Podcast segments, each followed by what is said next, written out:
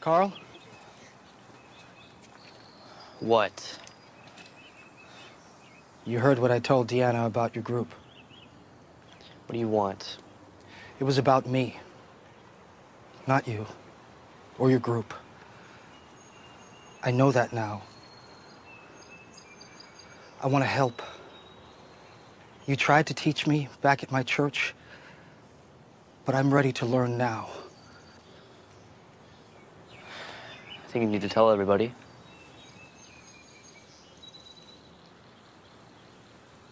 Yeah, I think you're right.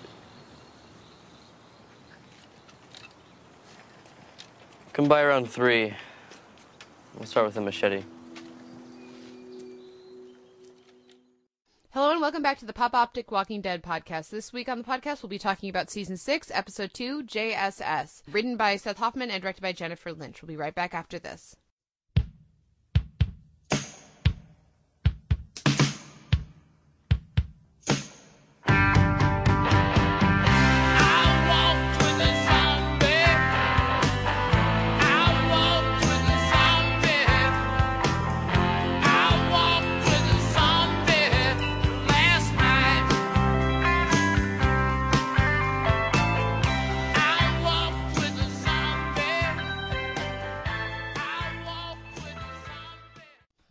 Welcome back to the PopOptiq Walking Dead podcast. This is Kate Kulzick, TV editor of popoptiq.com, and I'm joined as ever by my wonderful co-host, Mr. Ricky D. How's it going, Ricky?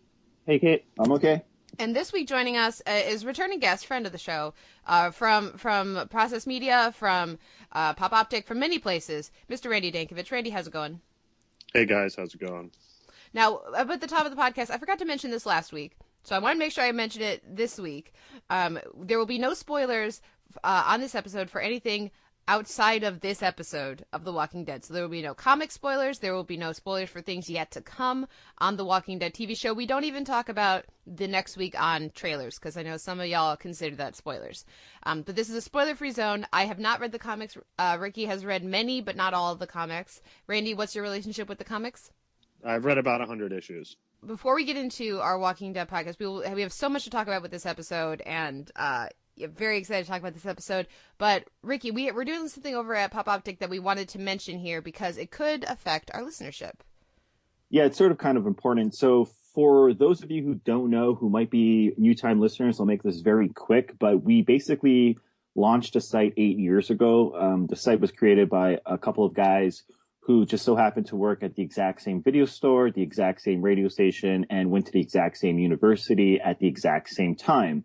So we created this website independently without any financial backing. And it's been really, really tough to keep the website going because as our website grows, our hosting service becomes more expensive. And so recently we had to move over to a dedicated server as well as we completely relaunched our site, changed our name, our site design, et cetera, et cetera, because we had to. And so for the first time in eight years, we find ourselves in a situation in which we have no choice but to start a fundraiser. So we've started a fundraiser over at Indiegogo. You can find all the information on our website. It's at the top of the homepage. It's at the bottom of every page. It's on the sidebar. And basically we are trying to raise $5,000 and the $5,000 will pay off what we already owe. And the remaining $4,000 uh, will basically pay for the actual website, which includes the podcast for the next two years, guaranteed. So in, in, by reaching our goal, we are guaranteed that we do not have to worry about our site closing down because there's an, an enormous amount of stress on the editors, especially each and every single month when we don't make enough money to pay for the site. And then someone like me has to reach into his own pocket to pay the remaining balance. And the problem is I just can't do it anymore.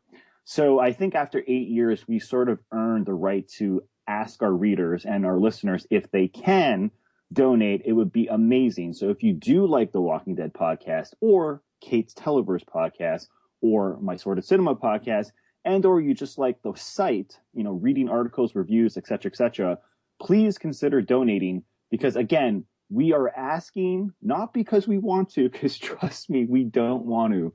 We are asking because we really do not have a choice. Like it's it's it's crunch time. Like we need to make sure that we have enough money to keep the site going without having to stress out each and every single month when we have to pay a bill.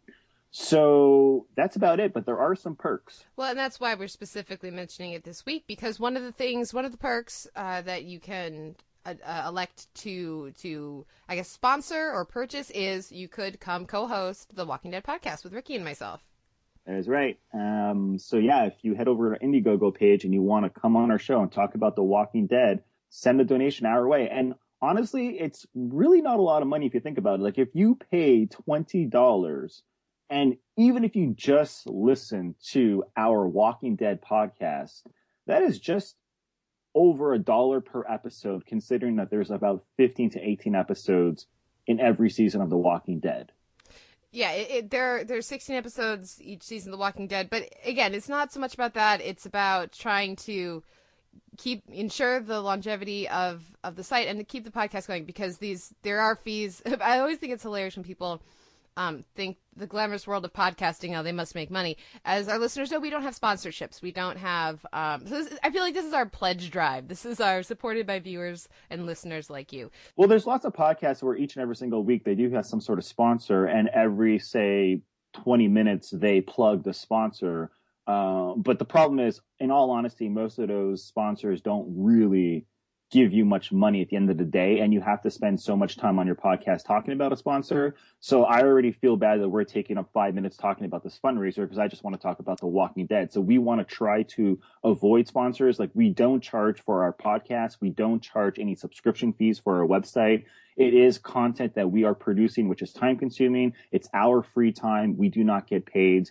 And again, like we need this. It's either this and or the site could close down. So I think $5,000 is a reasonable amount of money because I've seen some podcasts ask for $6,000 just to produce 10 episodes, which I think is a little too much. We're asking for $5,000 for the entire website.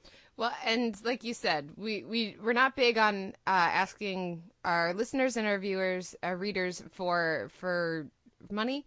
Uh, so that's why we do have uh, perks and, and, things that you can you're paying for content you're paying for opportunities at the site uh, so go check them out um, but let's let's move on. Let's talk about this episode of The Walking Dead because there's so much that goes down this week, and I want to start out. Um, I'm going to throw it to you, Randy, first. How did you think that this episode worked as far as um, being set at the same time as the premiere, but just not having any sight of what's going on with Rick and Company? Were you were you glad to kind of have these two as counterparts? Well, it was back to you know, it felt like The Walking Dead going back to the way it was telling stories at the end of season four and the beginning of season five, which was I thought the show's most ambitious period when it separated everybody and it really gave the show a chance to focus on a few people at a time, which, you know, although the show's never been one for extremely deep character explanation, gives more room to at least you know, like in this episode, it gives us a chance to catch up with somebody like Morgan who we haven't seen in a while, or to introduce new characters like Denise and immediately give us a sense of who they are because the show can take a few minutes and focus on them rather than have to jump back and forth between different locations and different groups of people. Well, and I also want to just jump off of what you're saying right there because yes, in the past this was a show that had I think thin characterization where the characters were not the reason we were watching, but well, as, as I was watching this episode, they were like supporting characters. I was like, no, Eric, you're not allowed to die. I'm really invested in a lot of these characters at this point. I think they've done a really good, like somebody like Jessie, which her arc for this episode is really effective, I think. And uh, like, there's a lot of these characters that aren't part of our even part of our original gang that I am now I know their names, I know their stories, I'm invested in the performances and in the the characters. Um, so I think the the complaint uh, that used to be, I think, fairly leveled, and we certainly on this podcast have leveled against The Walking Dead for for its weak or thin characterization. Um, I think they've kind of, I think they've righted the ship. I think that's no longer a valid complaint here. What What do you think, Ricky?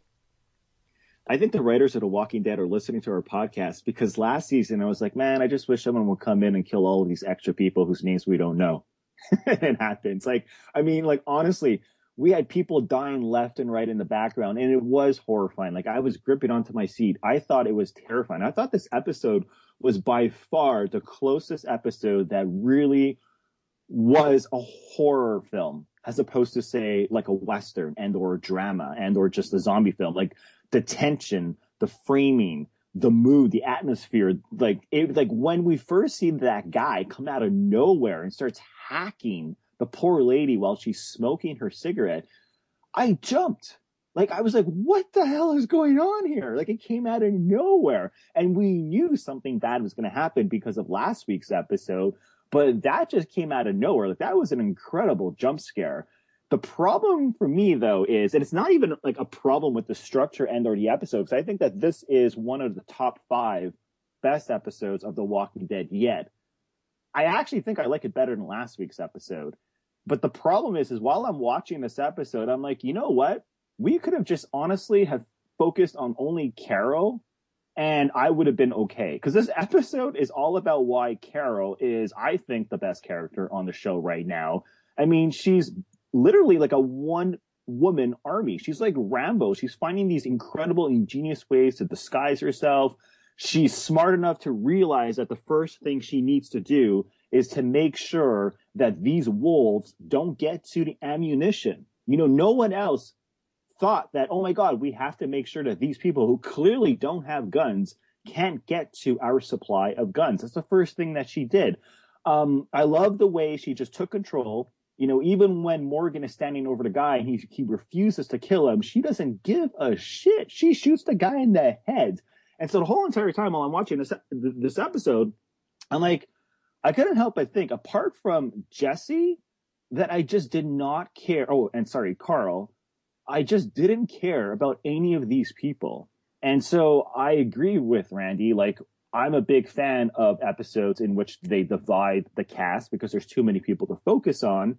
And usually the episodes tend to be better. In this case, they divide the cast, but all of the characters that we really like, except for maybe two or three, aren't in this episode. And we're surrounded by all these nobodies, people whose names we don't remember. And even some people, like, for example, Maggie and Rosita and so on, they just come and go. Like, at one point towards the end of the episode, that they're covered in blood, but we have no idea why. Like, even within this episode, it was still hard for them to focus on all the chaos and all of these characters because they were so focused on Carol. so I'm like, okay.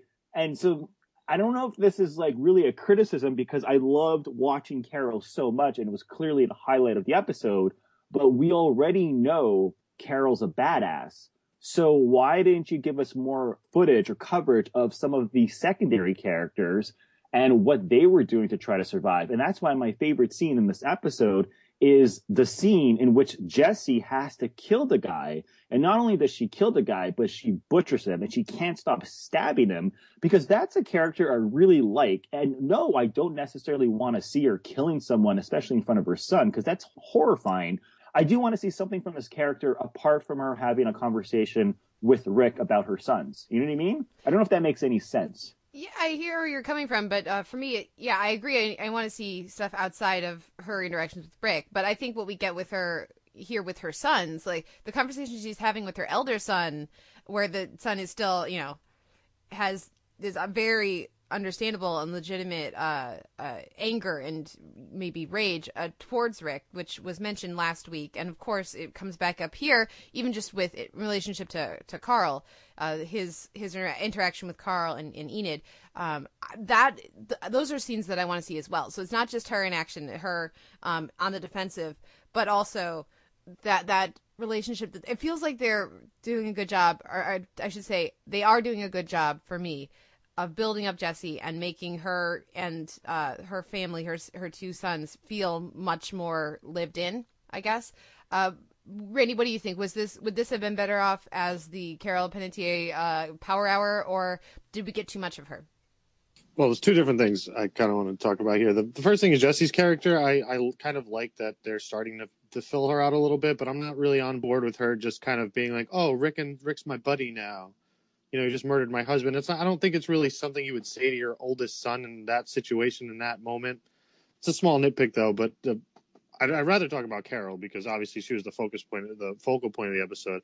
And I think, I don't think this episode was just about putting Carol front and center just so we could see how badass she is. I mean, of course we get to do that and that's fun, but this episode's really, you know, Morgan comes back. Morgan is the only character that comes back from the other story for a specific reason and because he's kind of become, you know, every now and then there's a character that comes along that becomes Rick's moral compass. And as Rick has become more and more Carol like in the way that he embraces the wildness and the primal nature of the world and you know has stopped asking questions about things morgan comes along and starts raising these questions about humanity again and this episode in particular was really about okay there's carol's approach to the world when you know things go to shit and there's morgan's approach to the world which one works better for people? Especially people that have never had to handle anything like this before. And i think obviously the argument is very heavily in favor of carol considering the way that the events play out. I think the argument is in, is in favor of Carol because Tyrese was the pacifist in previous seasons, and because he was unwilling to do the dirty work, he ended up dying at the end of the day.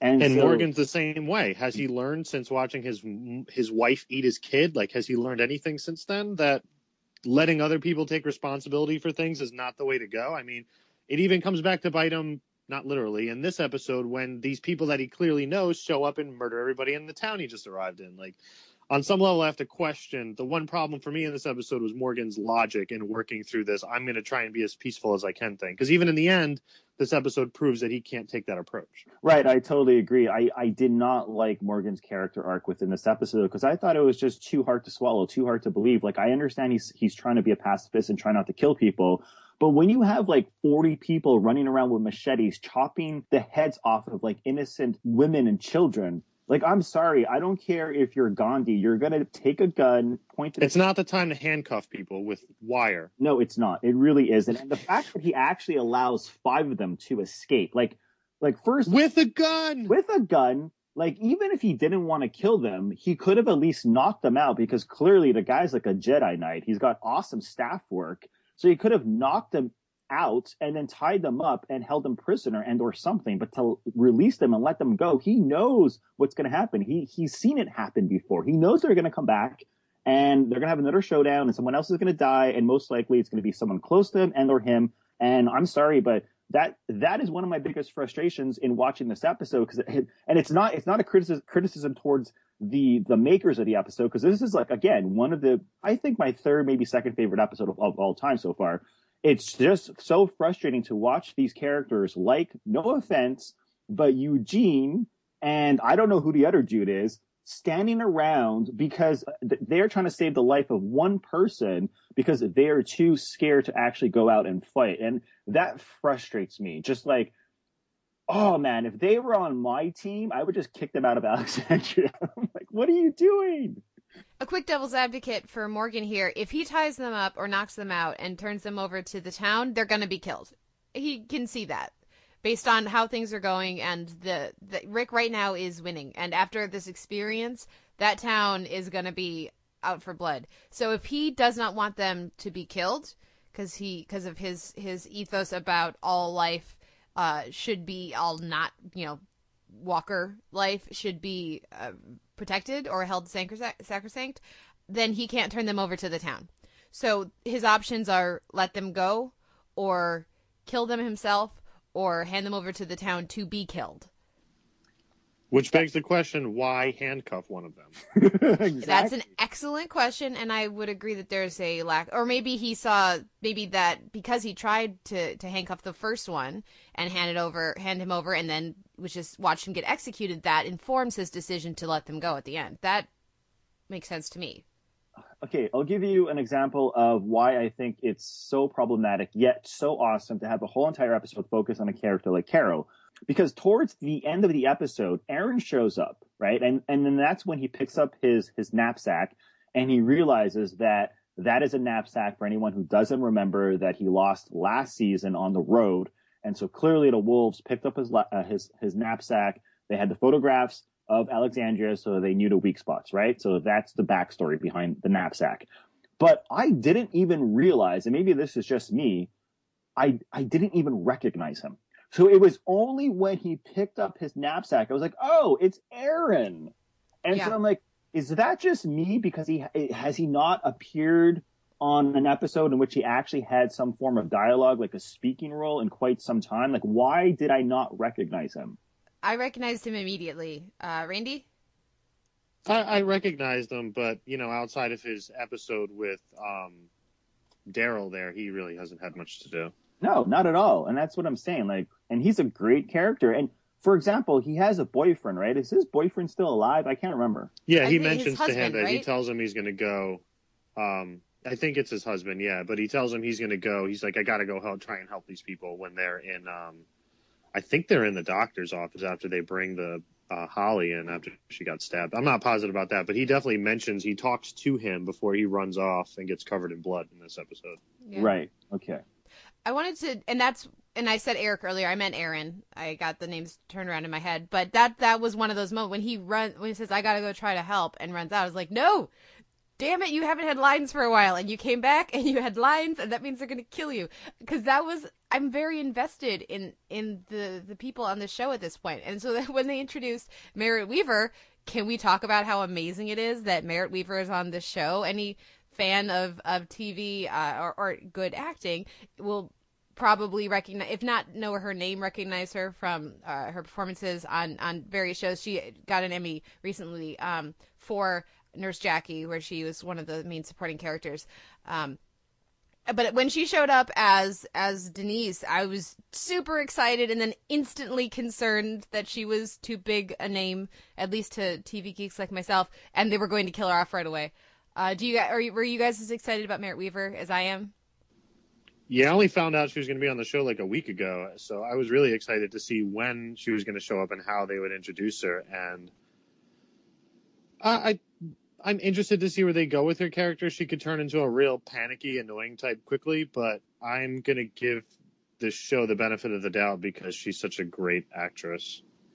I I think she's going to end up being awesome because this is her first episode in which you know we get to focus on his character. They give her plenty of lines to deliver. Like she actually has dialogue and conversations with the other characters. And what does she do in this episode? She overcomes her fears and operates on this person. And although the person doesn't survive, at least she tried. And we get this whole shot of her towards the end we, we, we see how she's emotionally destroyed over it. And it ends with Tara reminding her, by the way, don't forget to get her brain. Know, it was like such a heartbreaking moment. And even within that moment, it's like you still can't technically have that moment to grieve. But yeah, she's a fantastic actress. And I think she's going to be around for a while and great addition to the cast. Like, holy cow. Can I just mention how awkwardly this show introduces, or just any show int- that takes place in like one setting introduces a new person? They'll always be like, "Oh, hey, this person's been here the whole time." Like uh, Tara Mickey comes in and and calls Pablo. her Dana, and she's like, "No, I'm not Dana. I'm Denise." And it's like, "Oh, I guess we just haven't seen her the whole time we've been here." Shows are so bad at doing that. Last week we got to see a a new team come back, which made complete sense why we didn't know them. But uh, Yeah, that yeah. works. That's about the only way that it works. Is if they, oh, we were on vacation for a while, not like, oh, I've been here the whole time. I've just been in the shadows. but I'll give it to them because I'm so excited she's on the show. And you give you give Merritt Wever something to do, and she's going to deliver. You give her nothing to do, and she will still deliver. Uh, so yeah, I, I hear that she's that's a character from the comics. I don't know. I don't want to know. So if you guys do know, please don't tell me. Um, but that is encouraging. That maybe that means she'll be around for a while. Maybe she won't. But uh, I'm very excited about uh, having her and just her energy and her presence on the show, and that they, they're still finding ways, even if they aren't the most believable, to bring fantastic actors onto this show. Um, we talked about Holly's death, or her, you know, the the attempts to save her, and and you know how that resolves itself. Um, let's talk about Carol uh, killing her her I guess friend of me. Was that was that her the the bitch at the beginning, or was that her ally at the beginning? The the bitch at the beginning was the one who was smoking the cigarettes outside. Because By the remember, way- Carol gives her the speech. Morley's. Anybody else notice that? X Files shout out.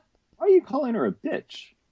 The one who was all like, "Well, if you want to take the canned food, but you know, it's not that good," and and it was just negging everything she was doing in the pantry. Kinda harsh. I wouldn't go so far as calling Oh. her poor bitch. Well, like she was being She was a also a bitch in that smoker, scene. so she obviously deserved to die anyway. Yeah, clearly this was The Walking Dead's anti-smoking campaign. This okay? show this year with its anti and, and Fear of the Walking Dead with its paranoia over cigarettes and drugs is terrific. Like the shot of the bloody mm-hmm. cigarette pack of menthols, of course, because those are the deadliest ones. Sitting there that Carol picks up is hilarious. For me, that was about the fact that they were Morley cigarettes, which is an X Files shout out. because that's the See, I brand. The, didn't, the I'm cigarette not an X-Files man person. I didn't recognize that. smokes. Yeah. yeah. Well, did you? What did you guys think of of her? You know, stabbing her. I just wanted to see her smoke the cigarette. I know. That's all I wanted. I was like, damn it, somebody get her a lighter. I was going to say the exact same thing. If I could make two subtle changes to the to this episode, the first change is I would have had her just smoke the rest of the cigarette, have the shot focus on Carol just a bit longer, and on her just a bit longer because I think the jump scare would be even more intense. And the second thing I would change is I would end the episode with Carl taking the food out of the out of the oven. I thought that would have been the perfect way to end the episode. I actually thought that that is how they're going to end the episode. He just takes the food out. Yeah, that was a fantastic shot. That was so awesome, that moment. Yeah. Um. I for me, I, I like that she doesn't smoke the cigarette. Um. To, that to me speaks to a larger world for Carol and her backstory. Uh, did we know that she was a smoker? Remind me. Carol, um, I think so. Yeah. Yeah, I think so because I think remember it was the episode where her and Daryl end up in some women's shelter. We Yeah. find a little, we we get to learn a little bit of backstory on her character. I think she used to be a smoker. So I like the way that the show does have her, especially when she's doing her hilarious, delightful Betty Crocker routine. Um, I, I like that the show does hint at this whole other life for her before, which we, yes, we saw in the first couple seasons somewhat with her uh, abusive husband, but the fact that she does have these positive memories about her life then that she also has so she has the negative she has the baggage we've seen her process and deal with some of that but we've also seen her in these interactions when she's playing housewife. I, I mean, I believe her when she says that she did that she worked some wonders with with uh, leftover casseroles, and um, I and I, I like that she is apparently a very good cook, which I like that the show lets her be both of those. And so when you have her looking at the cigarettes and deciding not to smoke when she's had a really bad day and probably would really like a cigarette, that to me speaks to her continuing to to choose to be this this person this version of herself that she is because she's currently she decided to not smoke to not that she wanted to put that part of of of her life or whatever that particular choice that she was making at the time behind her and not be that person. And so when she doesn't smoke that is meaningful to me. And i would also connect that to morgan. One of the things I think has been fantastic about Lennie James's performance is in this episode, every time he doesn't kill someone, I really believe he wants to from Lennie James' performance that he has to like physically restrain himself and stop himself from delivering more blows. Uh, I'm curious what you guys think about that parallel, if you see that or if it's just me, and what you think of those two elements. Well, I think another great connection to note is the connection between Carol and Rick because essentially Carol's adapted all of the pragmatic nature, you know, Rick's pragmatic ways of dealing with things in the modern day, except she's still able to engage with the person she was before this all happened. Like she's able to pick and choose which elements of the past and present she chooses to make part of who she is. She's in like full control over her persona, whereas someone like Rick is just kind of lost in the sea of like immorality, like unable to tether himself to anything. And like Carol still has an identity that she can that she clings to, and that's important to her. And I think that's like a big distinction from her and just about every other character on the show. I think it's because Carol cares about everyone, and clearly everyone cares about Carol, but she doesn't have like a son and or a daughter and or a wife and or a husband and or a love interest. She killed her daughters. Right, exactly. She's just Carol. So I think the dif- the main difference between Carol and Morgan and Rick and anyone in the show is I think she's the only person on the show who has truly accepted the world they live in, the role she plays within the world and within this community and she refuses to let it get the best of her. If she has to kill someone, she has to kill someone. You know, it's like the wolves say at the end of the episode, they say, well, we didn't make this choice. We didn't choose it. And I think Carol sort of has the same philosophy. The only difference is Carol's not going around butchering people, like innocent people for no reason, but she also has a community and a home. Yeah, and I think that that snuck up on her. I don't think she realized how much this community and these people meant to her. Um, and, and that's what I'm getting, I get from the fantastic performance from, from, um, Melissa McBride as, as she's holding the body of this this person in the community. She she adopted the Betty Crocker persona as a way of a form of camouflage and to, to actually as a way of distancing herself from these people. But despite that, she she I, I think she is uh, surprised to to see how much this death affects her. I don't think she realized how much the community meant to her. I think she would have said that she could just pick up and leave, or she could take some of them out if she needed to, and it wouldn't it would have been fine. But that gets tested here, and she finds that she's much more connected than she even maybe wanted to be. Yeah, and what I was going to say is at the very end of the episode, it's not even so much the fact that she decides not to smoke. It's it's the fact that she actually begins to start to cry. And so you realize that even though she didn't like some of these people in the town, she did start slowly forming a bond. And I wouldn't go so far to say that she actually truly loves these people, but she does care about them, right? She cares about life in general. But I think the thing about Carol is she is just afraid to be close to anyone. And we've seen it throughout all of last season. When, you have the little boy running around, he wants to be like best friends with Betty Crocker. And he knows that Betty Crocker is also Rambo at times, right? But she doesn't want to be, she doesn't want to get close to the kid because, you know, like we all remember, she shot her two adopted daughters in the head. She killed her two kids.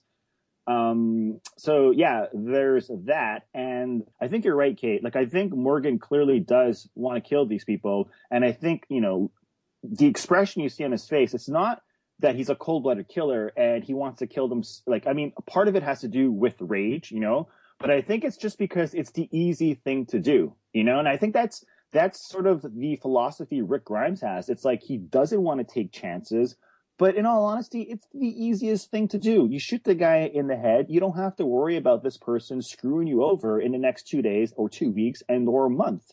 It's happened to them so many times. Uh, to go back to Morgan briefly, because um, I should have chimed in earlier, but but but didn't. I, I I know you guys aren't a big fan of the way that he is presented here, and because because the yes, don't kill people, obviously, but they've broken into your place and are, are slaughtering people violently, you should just kill them. I actually like that this episode makes him, at least from the audience perspective, objectively wrong. Uh, because until this point, I think most people would have said that he's right, and it's easy to be in the because um, especially the way that the camera and and the the writing has treated Rick at the end of last season, um, not in the premiere, but at, at various times where he's like over the edge and he's kind of crazy and they make these allusions to the governor and these other characters and Morgan comes in and he's the the beacon of light and sanity. So I like that they actually turned that on its head a little bit this week and let more give Morgan the harder position to defend if it is defensible. Um, it, it just doesn't make sense. Like if you speak to anyone who's ever been to war and or watch a film about war, I mean, you're in a war like there's no choice. It's a war. You're going to have to eventually pick up a gun and shoot someone in order to defend not only yourself but everyone around you.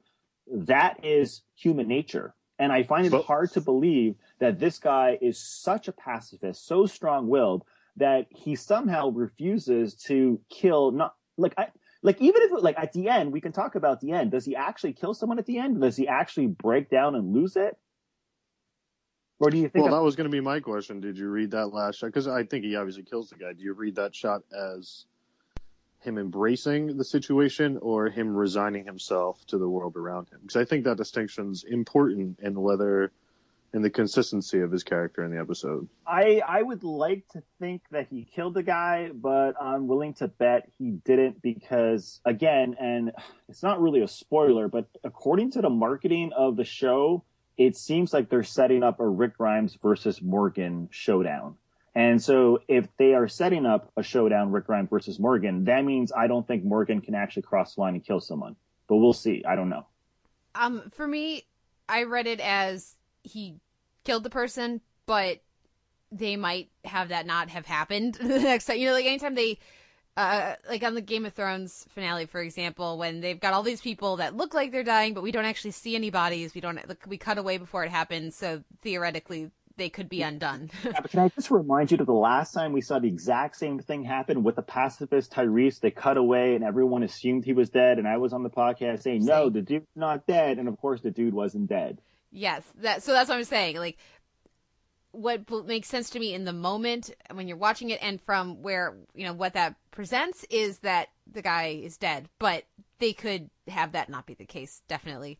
Um and we'll have to see what happens. But i think even like the way i, I read it as resignation to answer your question randy. Um but resignation in the moment rather than a defeat of his overall ideal um, which means that I, I think he can even if he did kill this person i think that he can maintain that position opposing rick and and that that you know just survive uh, somehow philosophy that is driving so many of our characters. And because uh, i think what we see i'm not a huge fan of J, the jss thing. I think it's kind of stupid personally.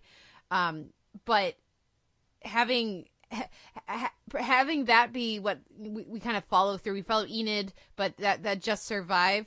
Um, having Morgan be presented as an alternative to that, you have it's not just survival. You have to also do this other thing. It's a new way of presenting this conversation that the show keeps engaging with of living versus surviving.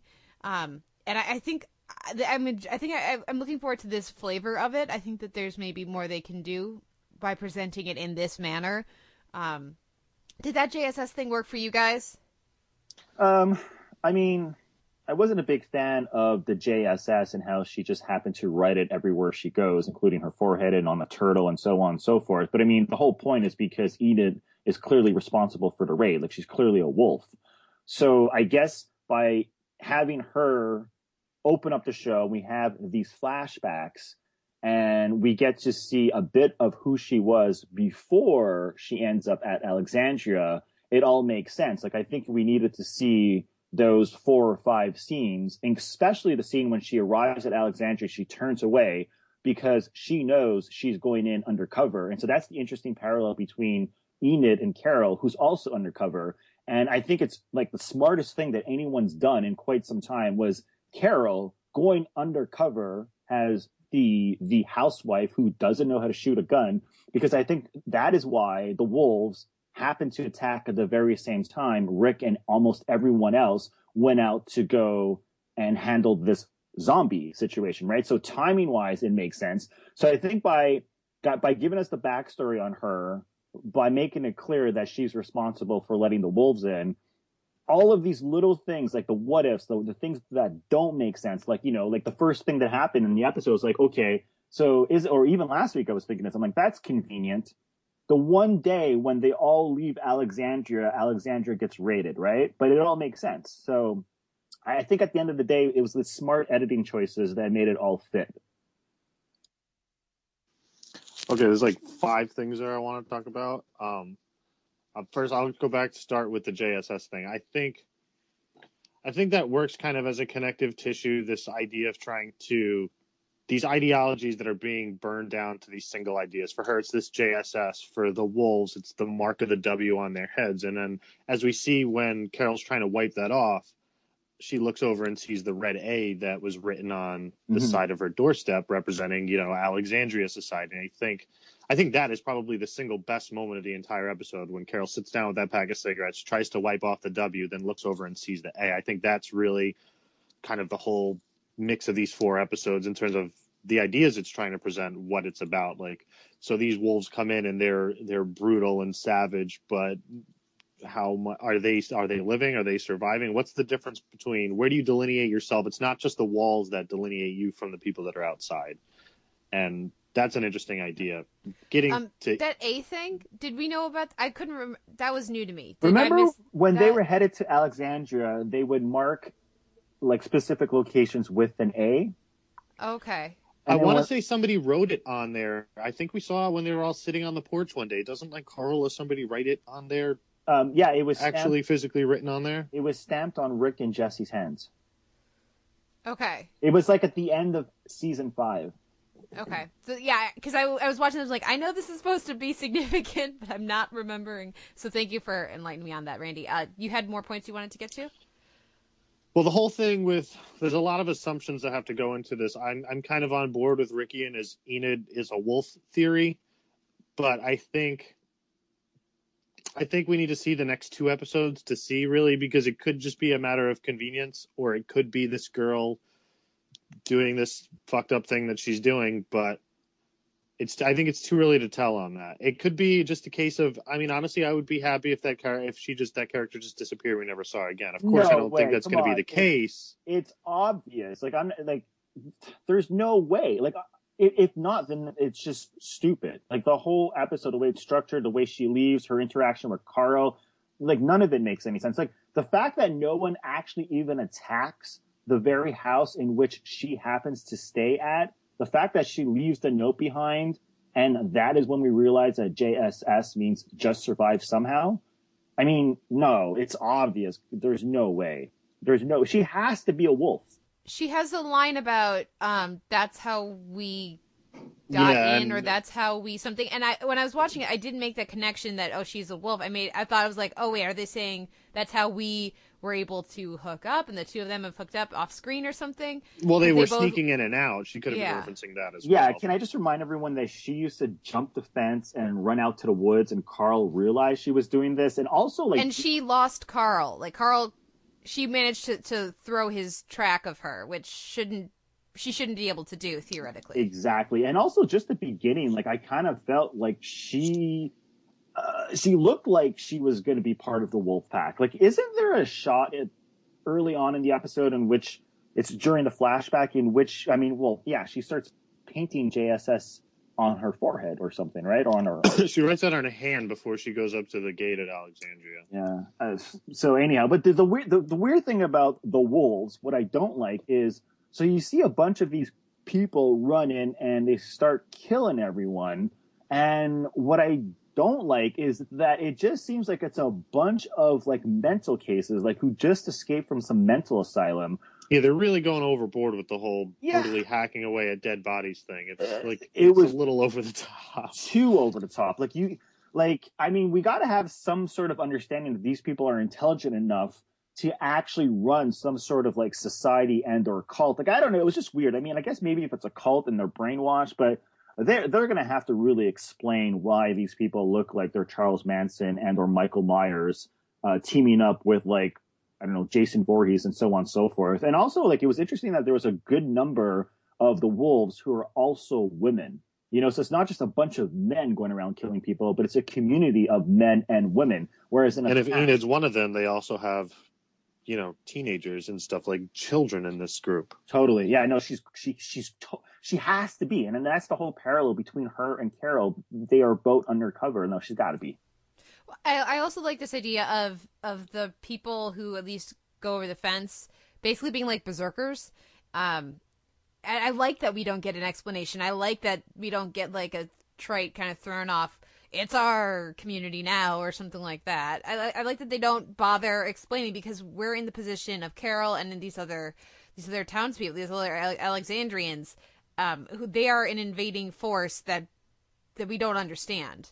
Uh, so that can come later if they want to explore that, but it doesn't need to because in the moment there isn't a lot. I mean, it's yes, we have this safe community. They would they want that. That's it's that's clear. We don't need anyone to explain that. And so to, rather than having some like monologuing or some like why, but I surrendered or whatever, they just present them like you said earlier, Ricky, as horror movie villains. It's just this unknowable, difficult, if not impossible to stop force. Well, I, I'm I'm I'm going to assume that these people know that they have guns, and clearly the wolves don't have guns, so they have to rush out and just start charging, killing everyone as fast as they can with the machetes, because they got to make sure that these people don't get to the guns in time. Otherwise, they have no chance in actually winning. That's how I'm going to think of it, like that, because like it just it was like Randy said, it's way too over the top. So that's how I'm going to justify it. But you know, like it just feels like I mean, I don't know. I've never lived in a zombie apocalypse, so I don't know how desperate people will be. But it's just like, what are the chances? It's like it's like watching. Uh, it's, it's sort of like the first season of Hannibal. It's like how many serial killers can live within a certain distance at the exact same time.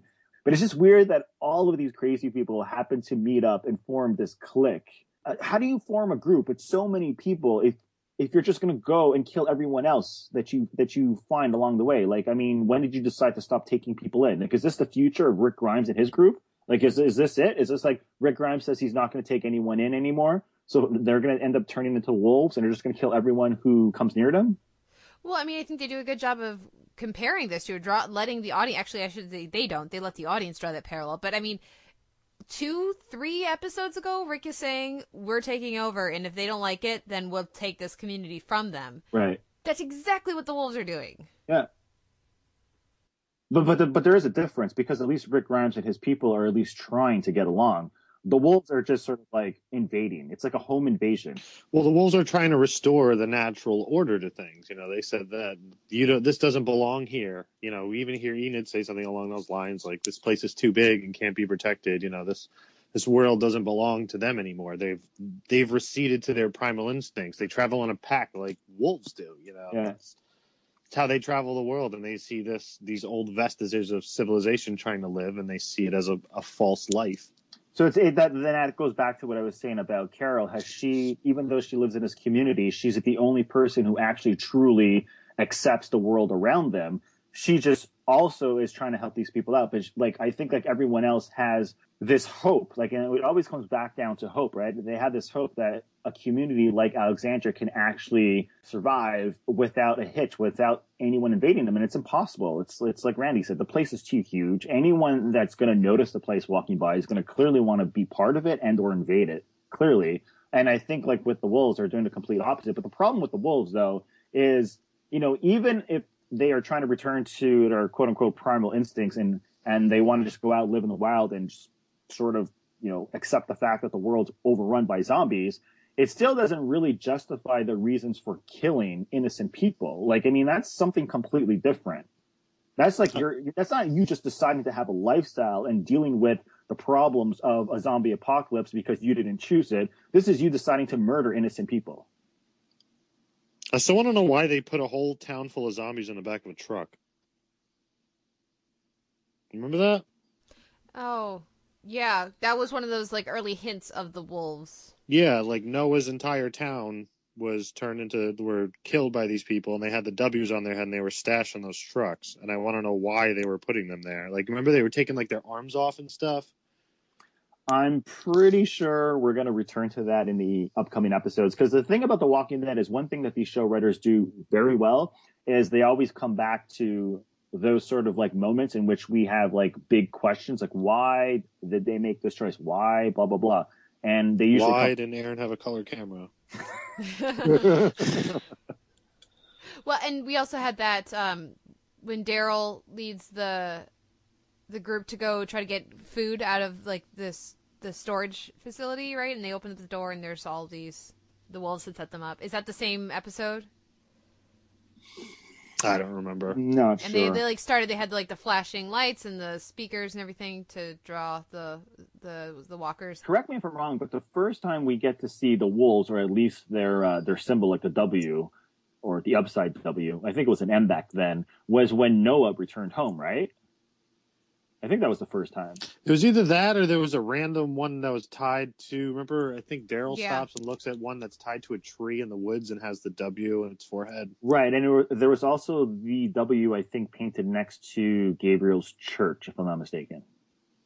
Speaking of Gabriel, how are you going to give Gabriel? There's a shot of Gabriel holding two pistols in this episode. I got really excited that he was going to go nuts with them. How did they not give us that? How do you episode? not? Because he's Gabriel. If I they're gonna have to do more work before they can let that happen. But I love that the show is kind of on board with Gabriel. They're like, okay, we screwed up. We shouldn't have done what we did last season. Uh, so let's have everybody needs make fun of Gabriel. now. It needs to Yeah. happen. I, I mean, that actor can do it. So it's a matter of what the writers do. You have like a Jedi, you have like a hundred zombies, actually like thousands of zombies. You have a bunch of crazy people running around with- with machetes, and then you have a priest with two. Just have him walking down the middle of the frame, in slow two motion. guns out, Slow motion. desperado style. His Totally. moment will come. I'm I'm confident, but this would have been too quick. He can't just Or like they'll just kill him off. or or that that could happen too. But don't forget, there's a giant horde of zombies headed their way. He has plenty of opportunity to look badass while shooting things. Yeah. So, do you guys think that horde will arrive at Alexandria at the end, at during the next episode, or do you think they're going to delay that another week before everything catches up? The two storylines meet.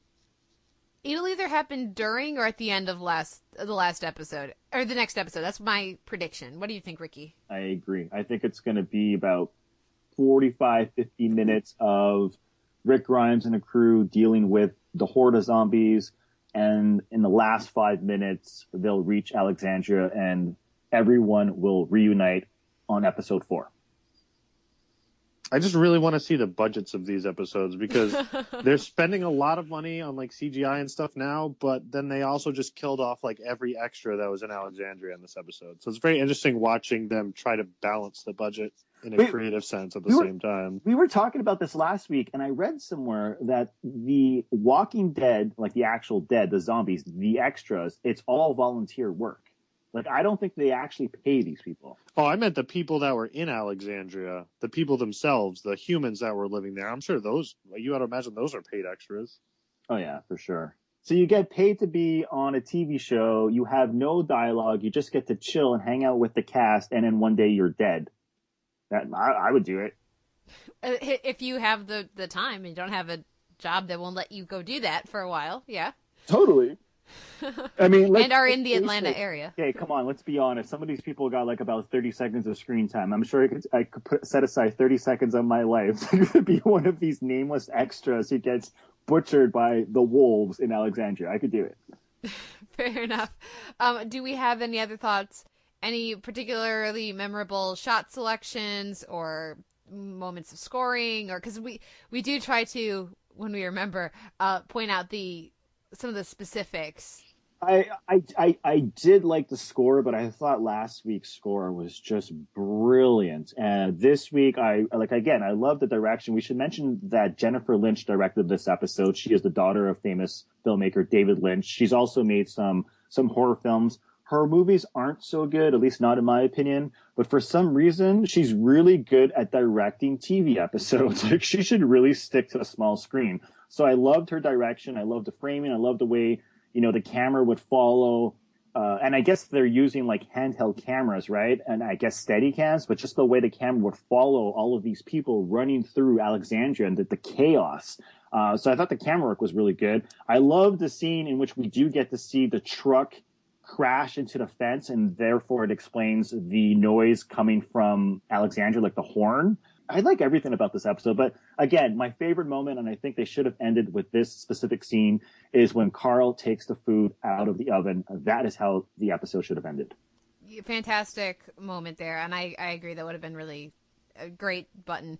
Um, I you mentioned the the horn. I really liked. I really liked the answer of what the horn is because having it be basically an accident uh, rather than some an intentional foiling of their zombie horde thing. Like the wolves don't want the the giant horde of zombies to come either. So I think that made a lot more sense, and I like that. Yes, it's going for a while, but it goes for about as long as we hear it in the previous episode.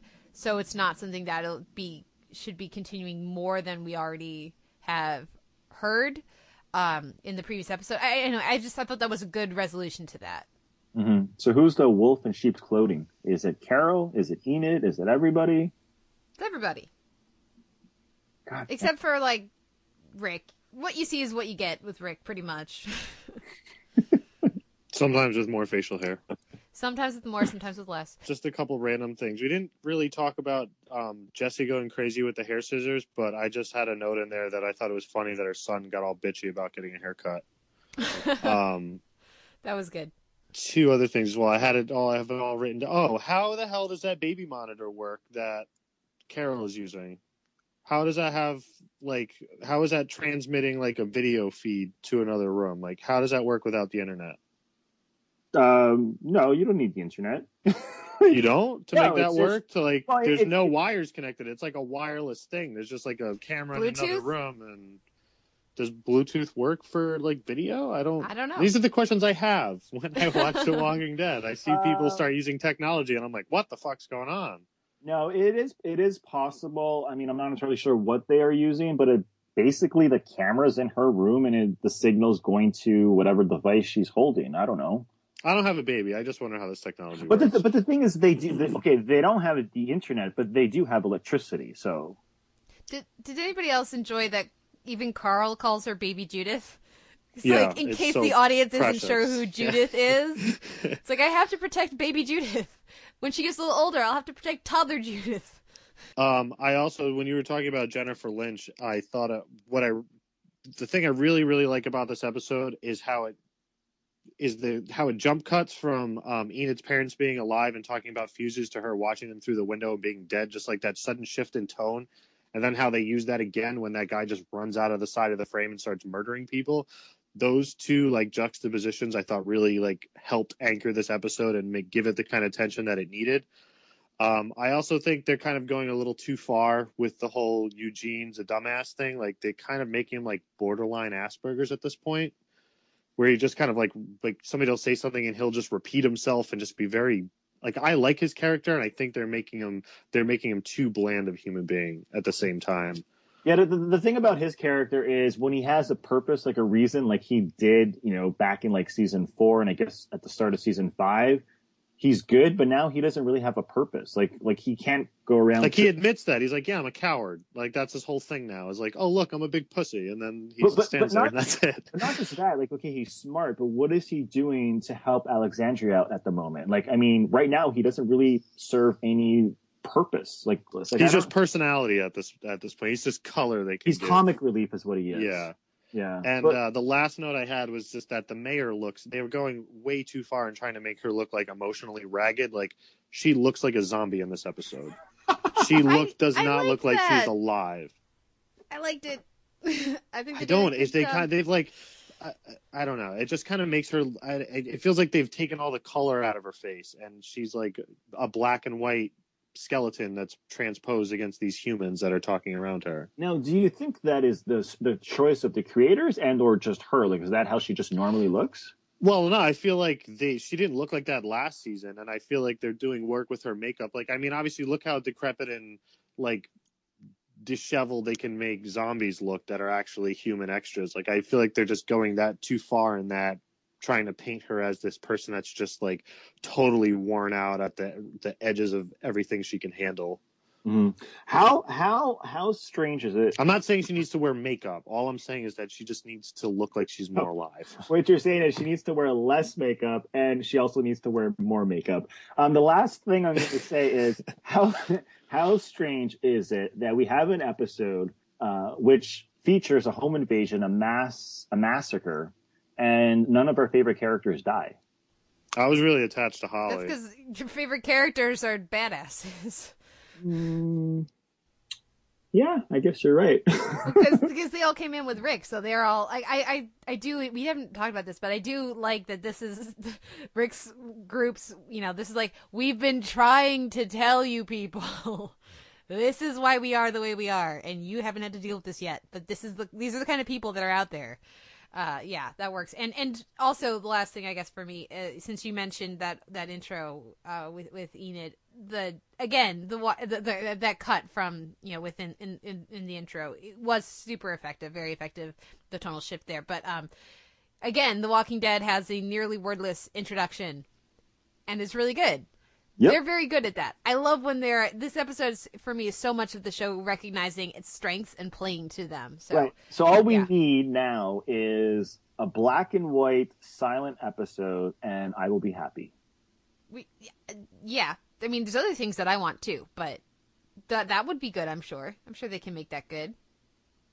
I just want Gabriel to use those guns, preferably on Jessie's older son. That's all I'm asking for. Ah, Jesse Wilson. But when he did, did he get that haircut? Because how is he no, he was to just like a pain in the ass, and then throw his hair out, out of his and- eyes? he's just bitchy teenager, like bitchy Walking Dead teenager.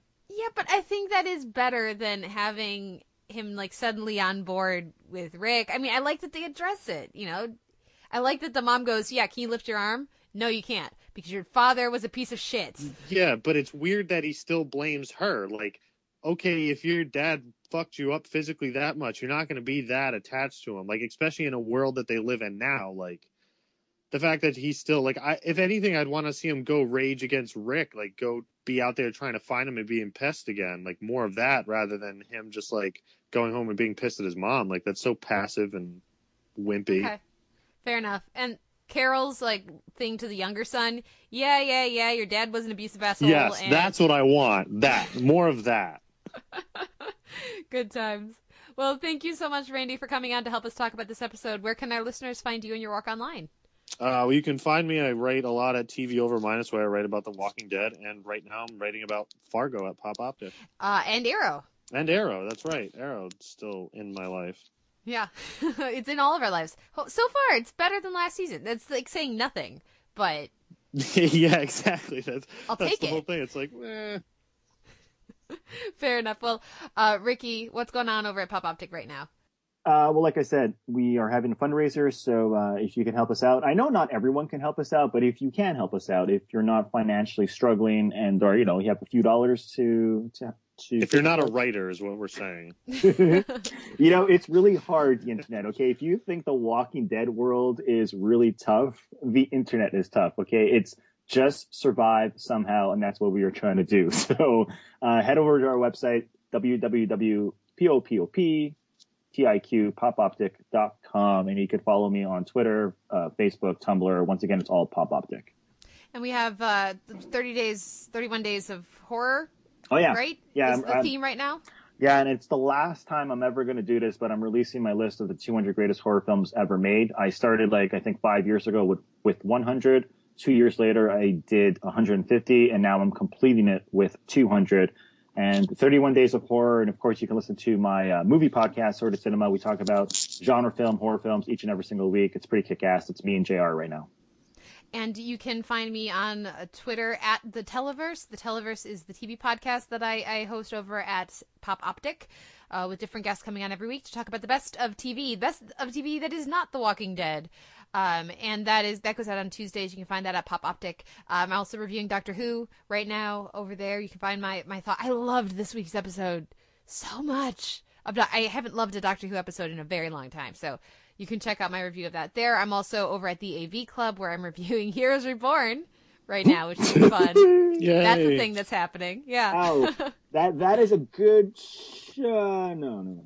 No, that's a thing. It's a don't thing. even try. Yeah. Um, but you, you reach out. Uh, the, you can also email us. Uh, you can email me the televerse at gmail.com. Uh, reach out that way. Um, we do love hearing from you guys, and I love talking Walking Dead and Doctor Who and all this other TV with y'all. So please do reach out. Uh, next week we'll be back to talk about episode three of season six. Thank you, written by Angela Kang and directed by Michael Slovis. That should be uh, that'll be interesting. Hopefully, we'll because Sounds so happy. roll. Yeah, yeah. So it's going to be fun. Anyways, we'll be back next week with another episode of the PopOptiq uh, Walking Dead podcast. Thank you for listening. Brother Fox, it's kind of foxy. Mr. Wolf, he's the guy who chased red through the woods and ate grandma. But a dog is a dog is a dog is a dog. Unlike the wolf who made a widower of grandpa.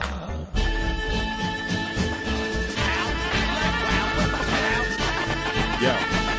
Must flex my cash to sex your ass? I whack the ab when I set my path. The vet don't crash, I'm built to long last. Grab my money clip, I hit the bong fast. Earn my respect, my checks, they better cash. Finger on the trigger with my nigga Fred Glass. Knuckles is brass, start snuffing you fags. Jumping out of cabs, grabbing money bags. Next shot, went right through your hovercraft. You do the math, my ass the tongue slash. When when you learn, it's return the shaft. The genuine thriller, the Miller draft. My force might blur, the Porsche purr. The apple martini, of course it's third. I'll do the honor, the Shaolin bomber. Sharkskin armor, I bring the drama. Fox, kind of foxy. Mr. Wolf, he's the guy who chased red through the woods and ate grandma. But a dog is a dog is a dog is a dog. Unlike the wolf who made a widower of grandpa. Defecating on the map. Wu Tang taking it back, no faking in the rap. How real is that? These niggas hating on the fact that the kid is blazing the track and hating on them back. My dough stacked up with those who the Mac ducking poke, poke, blowing smoke goes in the lack.